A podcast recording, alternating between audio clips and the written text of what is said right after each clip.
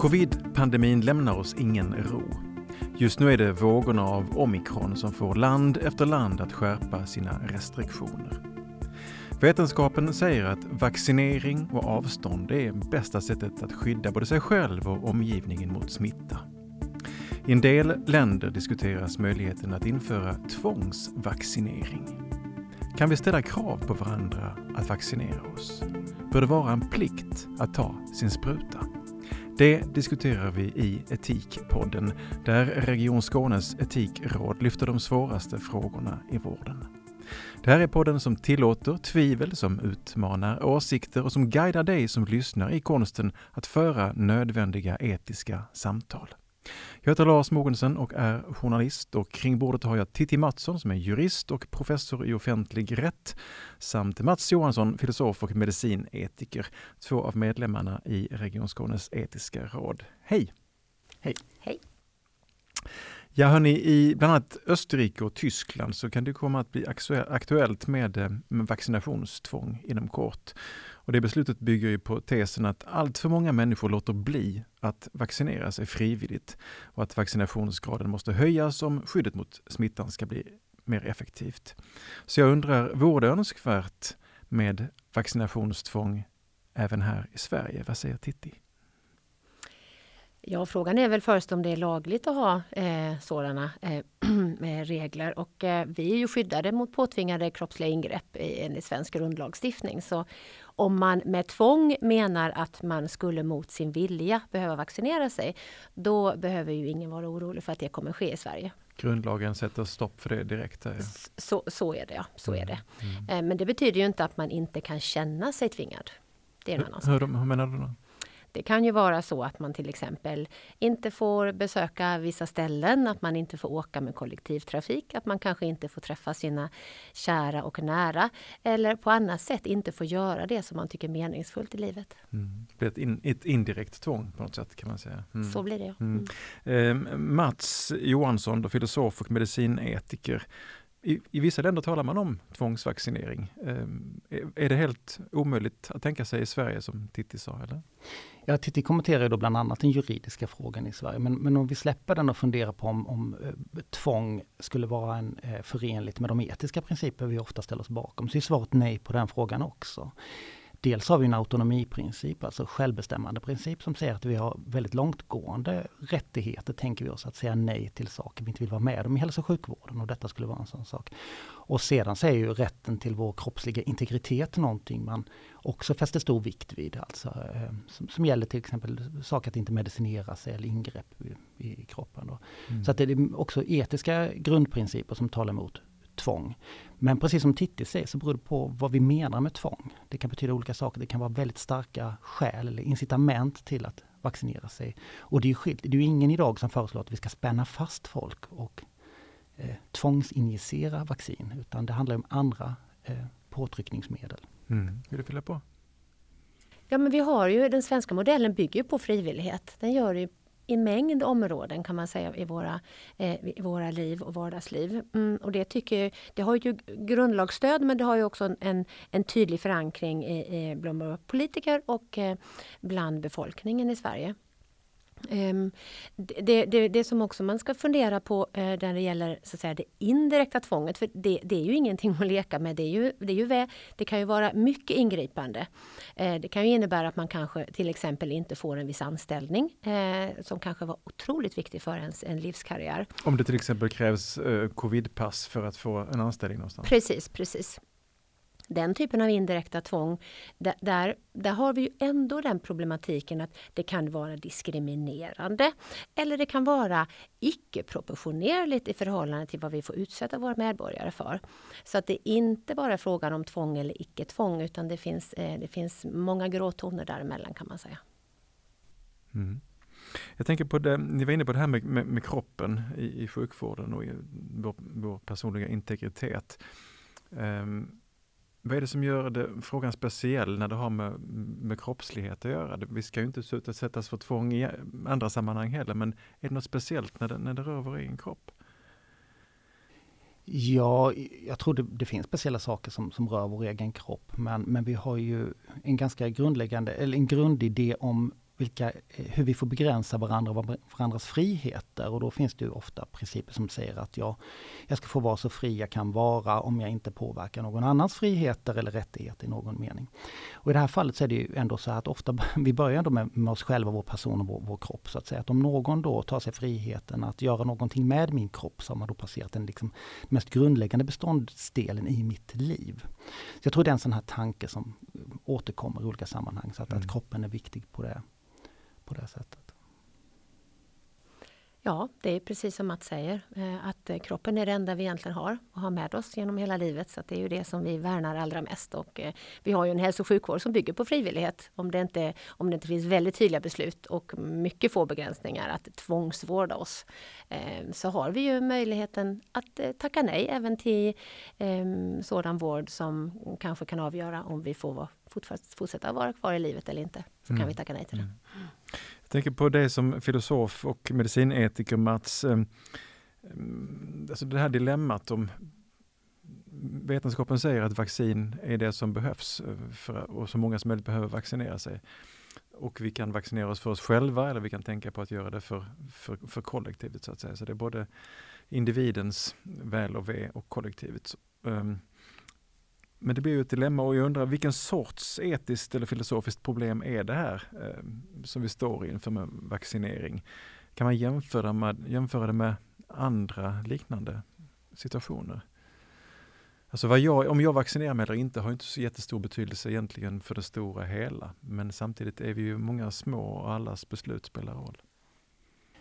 Ja, det är svårt att säga vad det liknar. Alltså det finns ju de som hävdar att detta är någon form av snålskjutsproblematik eller freerider-problematik. Och den liknelsen tycker jag inte riktigt stämmer därför att argumentet idag, åtminstone att titta på, på de myndigheter som är kompetenta att göra de här bedömningarna, det är ju att det är bra för alla, i stort sett alla som vaccinerar sig. Så det finns en, en vinst för varje person som vaccinerar sig och dessutom finns det en vinst på kollektiv nivå. Problemet vi står inför nu är att de de som eh, borde vaccinera sig för sin egen skull, eller det är så argumentet går, eh, inte gör det och då drabbas kollektivet. Så, så, det är ju en lite speciell problematik vi har där, där kan man säga att kostnaden faller både på individen som inte gör det och på samhället. Så det är inte den här typen av freerider problematik som man ibland annars ser, där det kan löna sig att avvika om alla andra betalar skatt men inte jag, så, så gynnas jag av detta. Nej, det den, den typen av problem är det inte. Allmänningens dilemma som man brukar tala om inom filosofin eller det kan inte jämföras med klimatfrågan heller, ehm, där alla ska dra sitt strå, strå till stacken. Men, ja. Nej, inte på ett enkelt sätt. Därför att i klimatfrågan kan det vara så här att jag gynnas av att resa jorden runt med flygplan och miljön påverkas inte av det utan det är först när alla gör det. Men i det här fallet så är inte tanken det utan tanken är att jag gynnas av vaccinet och kollektivt gynnas. Så på det sättet så, så skiljer sig problemet från, mm. från eh, hur tänker du kring själva problemställningen? Titti, är det en knivig sak eller är det ganska enkla saker egentligen? Nej, det är väl inte någon enkel sak. Eh, det är ju en fråga om att utöva en handling, inte att underlåta att göra någonting. Man måste ju faktiskt vaccinera sig om man ska utföra den här solidaritetshandlingen som kanske gynnar en själv eller inte beroende på om man, hur mycket man är ute i samhället. Eh, så nej, det är, det är, ingen, det är ingen enkel sak eh, och vi, vi vet ju inte heller framtiden. Eh, vi vet inte hur det ser ut om, om eh, tre månader eller ett år eller, eller fem år. Eh, så absolut komplicerat är det. Mm. Mm. Och där kan väl jag tycka också, det här solidaritetsargumentet kommer upp i debatten och det tycker jag är intressant och det är ett viktigt perspektiv när helst vi behöver komma till rätta med ett, ett kollektivt beslut eller ett beslut där jag själv inte är i primär riskgrupp som i det här fallet kanske. Um, men det, det, det, ibland känner man att argumentationen haltar för det finns väldigt många sammanhang där vi borde vara solidariska där vi inte talar om det på det här sättet. Till exempel solidaritet med tredje världen när det gäller tillgång till vaccin överhuvudtaget och andra förnödenheter och sådär. Så att, så att eh, solidaritet är viktigt men det, det, det blir lite en punktinsats just den här debatten kan jag tycka när det poppar upp. Mm. Den är speciell och den är knivig. Vi var inne på det här lite grann med covidpass. Till exempel om det skulle bli så att du behöver covidpass inte bara för att gå på bio utan kanske till och med för att få en viss anställning och så vidare. Um, men förstår jag dig rätt där Titti Mattsson, skulle det vara, är det juridiskt möjligt att införa en sån sak för ett företag? Ja, det, det där det där kanske inte man ska svara eh, enkelt bara ja eller nej, men det går att göra den typen av förbehåll kan man säga. Sen beror det lite på eh, vad det är. Det är lättare när det är eh, krigstid kan man, än, än när det är fredstid. Då har vi ju två helt olika regelverk, så det, det är lite svårare mm, nu när vi befinner oss i fredstid som vi gör. Eh, men vi har en grundlagstiftning som skyddar oss ganska, eh, ganska så väl, men inte, inte eh, för att inte behöva, vi är en del av samhället eh, och därmed så har vi också eh, möjlighet att påverka. För att du ska få en, en viss tjänst eh, så behöver du ha vissa kvalifikationer eh, och eh, så länge du inte blir diskriminerad eh, därför på grund av ålder eller kön eller, eller eh, etnicitet eller annat så finns det möjligheter att uppställa vissa krav för att du till exempel ska få en ny tjänst om du skulle vilja ha det. Och det, det, där i så kan det då ingå om det finns skäl eh, att, eh, att göra den här typen av begränsningar. Men om du till exempel då kan vara en fara för, för andra. Mm. Eh, men det här är också en fråga som är uppe för, för, för rättslig diskussion. Mm. Mm. Så det går inte att svara ett enkelt ja eller nej som oftast när det är rättsliga Nej, så, talar, så talar juristen i mm. Etiska rådet. Vad mm. säger filosofen då om, om det här med covidpass? Till exempel för att få en anställning. Hur, hur ska man tänka kring det?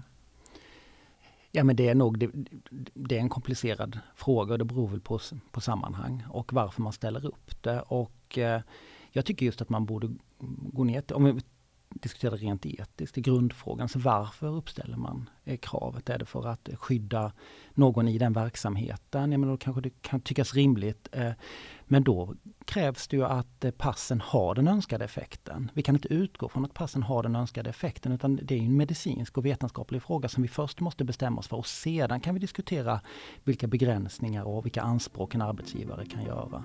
Så att båda de här sakerna går ju hand i hand.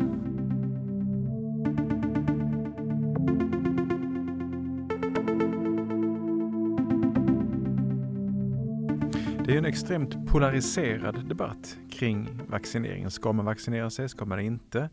Är det bra för mig och min familj? Är det bra för kollektivet? Antivaxare som inte vill vaccinera sig av olika skäl idiotförklaras av, av de som vill vaccinera sig och tvärtom.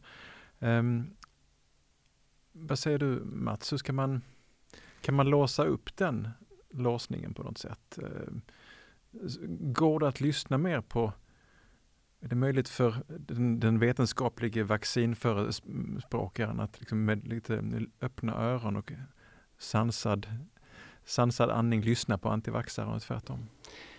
Ja, då får jag nog säga igen att det beror på vad vi menar med antivaxare. Mm. Jag, jag, tror att den terminologin i sig är lite polariserande. Det kan ju finnas personer som inte vill vaccinera sig av väldigt många olika skäl. Och det är väldigt många olika typer av människor och har olika idéer. Och jag tror vi har allting från personer som har ganska absurda konspirationsteorier kring detta. Och de kan ju vara svåra att möta. Men sen har vi personer som kanske är rädda för biverkningar. Och att jag tror det är en bra idé om vi överhuvudtaget kan tala sakligt och, och på något sätt fånga upp dem, den oro eller de farhågor som finns. Eh, och kanske inte, ja, undvika förenklingar och lite för mycket av den här emotionella det, det ja, starka tonläge som ofta finns. För det finns en ganska starkt fördömande tonläge kan jag känna i, i debatten nu, att man talar om att man får skylla sig själv och, och att man inte drar sitt strå till stacken. Och mm. Jag tror ja, det finns nyanser i det där som vi kanske borde fånga upp. Vad blir konsekvenserna av den liksom väldigt polariserade tonen då, tror ni? För vaccinationsviljan eller för hälsoläget eller överhuvudtaget? Jag har ju väldigt svårt att tro att någon motiveras av det tonläget i sig att vaccinera sig. Eller vissa kanske kan göra det. Däremot så tror jag att de här åtgärderna mycket väl kan få folk att vaccinera sig som inte annars vill vaccinera sig. Till exempel om du inte kan gå på en konsert eller, eller eh, resa som det har talats om också. Eh, och så där. Så, att, så att det kan nog påverka, men då är det ju piskan snarare än moroten. Eh, och det är fullt möjligt att man behöver båda sakerna men vi kanske hade behövt lite mer morot i sammanhanget också i termer av att liksom samtala med varandra om de här sakerna. Du nickar till moroten Titti. Mm. Ja, men rörelsefriheten är ju bland de största värdena ändå vi har. Ju. Eh, och det är, ju, det är ju någonting som vi nog upplever som någon slags ganska grundläggande rättighet, att vi får röra oss i vårt samhälle. Och vi har ju också ett mer och mer ett individualistiskt samhälle där vi får göra våra egna val. Så det här, det här går ju lite stick i stäv mot det vi är vana vid. Plötsligt får individen inte välja, vi får inte heller röra oss som vi vill. Eh, så det, det är inte så konstigt kanske att det blir ett stort uppror. Eh, så, så, eh, så tänker jag. Mm. Vad tycker du mm, som jurist och medlem i Etiska rådet när du lyssnar på diskussionerna och följt det nu, eh, böljat här fram och tillbaks under hela pandemin. Om man ska hålla huvudet kallt, liksom, vilka är de viktigaste reflektionerna du gör? Ja, men någonstans så handlar det ju om eh, vår vardag men också om mänskliga rättigheter och, och vad vi egentligen, vad det innebär att vara människa någonstans. Eh, även om det kanske inte är en jurist som ska säga det utan kanske hellre då filosofen. Men jag tänker att ändå som jurist så utgår vi ju från grundläggande rättigheter. Eh, och där har vi ju vår grundlagstiftning mm, och där har vi också allt mer eh, ser vi kan man säga internationella konventioner om mänskliga rättigheter som, som allt mer viktiga även i vår dagliga praktik. Och i de här små fallen som händer i Malmö och på andra ställen i, i världen så kan vi ju liksom se att, att äh, mänskliga rättigheter äh, är någonting som vi bryr oss om i vår vardag. Um, och där, där är ju det komplicerade att, att nu, nu, står de här lite på, på spel. För rätten till hälsa är ju väldigt, väldigt grundläggande. Och det är någonting som vi alla vet hur det är att inte ha hälsan och vikten av att upprätthålla den. Och vi vill ju inte bara att man själv ska vara, jag själv ska vara frisk utan också att, att de omkring mig, nära och kära, ska vara det. Och kanske till och med de jag inte känner ska få vara det. Men å andra sidan har vi ju då eh, också vår, vår rörelsefrihet. Mm, och den är också väldigt, väldigt grundläggande. Eh, och det kan ju vara att vi, vår mötesfrihet, vi har ju en mängd eh, mm. rättigheter också i vår grundlagstiftning som ju säger att vi har en rätt att få röra oss. Vi har rätt att ja, men få, få göra även det som kan vara mindre lämpligt. Så länge det inte är olagligt så får vi göra det. Och så länge vi inte diskriminerar gentemot någon så har vi stort handlingsutrymme. Det är klart att det här, eh, den situationen som vi är i idag, den ställer ju allt det här på sin spets på något sätt. För att det är ju motstridiga rättigheter som vi har att på något vis få ihop i varje enskild situation. Mm, och där, där, det, vi är inte riktigt vana vid den, de tillspetsade situationerna, tänker jag, i Sverige. Vi har ju levt ett ganska tryggt samhälle. Mm. Eh, och vi, jag tror vi är ganska paffa inför det här egentligen. Men tror du att det finns, finns det en risk att vi vänjer oss vid att få vissa grundläggande rättigheter beskärda? Det är ju liksom ett scenario mm. som en del målar upp. Precis, alltså den möjligheten finns. Det tror jag vi alla har blivit lite mer eh, tillvanda vid. Eh, man tar på sig eh, kanske, man åker inte så mycket eh, som man hade tänkt. Man hälsar inte på. Eh, man fattar en mängd beslut egentligen som är inskränkningar och det gör man frivilligt mm. för sin egen del eller för andras skull. Ju. Eh, så, det tror jag absolut vi alla gör till, till mans. Men någonstans eh, så går det någon gräns där man kanske tröttnar och börjar agera precis tvärtom. Um, det, det, är lite svårt att säga men så, det handlar inte bara om juridik förstås utan det handlar mycket om vår vardag och hänsyn och, och, och, och så säga, värdighet eh, i, i förhållande till, till och vårt möte med andra människor. Mm, mm. Mm, um, det finns väl en, en, risk att vi kommer att få vänja oss vid det här covid viruset i dess olika former och upplagor och att det kan bli någonting eh, mer eller mindre permanent tillvaro som vi ska hantera under i alla fall väldigt, väldigt lång tid. Hur tänker du Mats om detta med liksom risken att vi eh, att vi, vi accepterar och får vänja oss vid inskränkta friheter och att liksom det skruvas åt på något sätt? Nej, men jag tycker det är en all, allvarlig, det är en sak i alla fall att ta på allvar. Exakt hur stor risken är, det kan man, man diskutera och där kan ju länder också skilja sig från varandra. Och jag, jag kan nog tycka att det är i den här typen av lägen våra grundläggande principer testas. Det är nu de ska hålla, det är nu vi ska göra de korrekta bedömningarna. Så att säga. Och det är inte lätt att göra men, men att ryckas med och bli för emotionella eh, när det handlar om att bevara det öppna demokratiska samhället med alla de friheter som inbegriper. Så jag tror, jag tror det är en situation vi ska ta på allvar. Och här är det också så att vi har ju länder runt oss som går före i hårdare restriktioner. Vi har ju inte haft några hårda lockdowns i Sverige på, på det sätt som mm. man haft på visst annat håll. Så att säga, det kan ju finnas en risk också att Sverige vänjs av en värld som, som går längre än vad vi gör och att, vi, att det normaliseras på det sättet. Men om det handlar om att på något vis eh, ta strid för våra friheter så är det ju människor som är emot vaccin, som är skeptiska till vaccin, som gör det mer än andra. Eh, nästan står upp för rätten att inte behöva bli vaccinerad och, och, och sådär. Finns det något, är det något positivt i att den debatten i alla fall uppstår ifrån de som inte vill vaccinera sig? Ja, alltså jag, jag själv jag är vaccinerad. Jag, jag tycker den debatten är viktig, mm. även om jag, det inte drabbar mig på det sättet. Jag tycker det är en viktig debatt för samhället.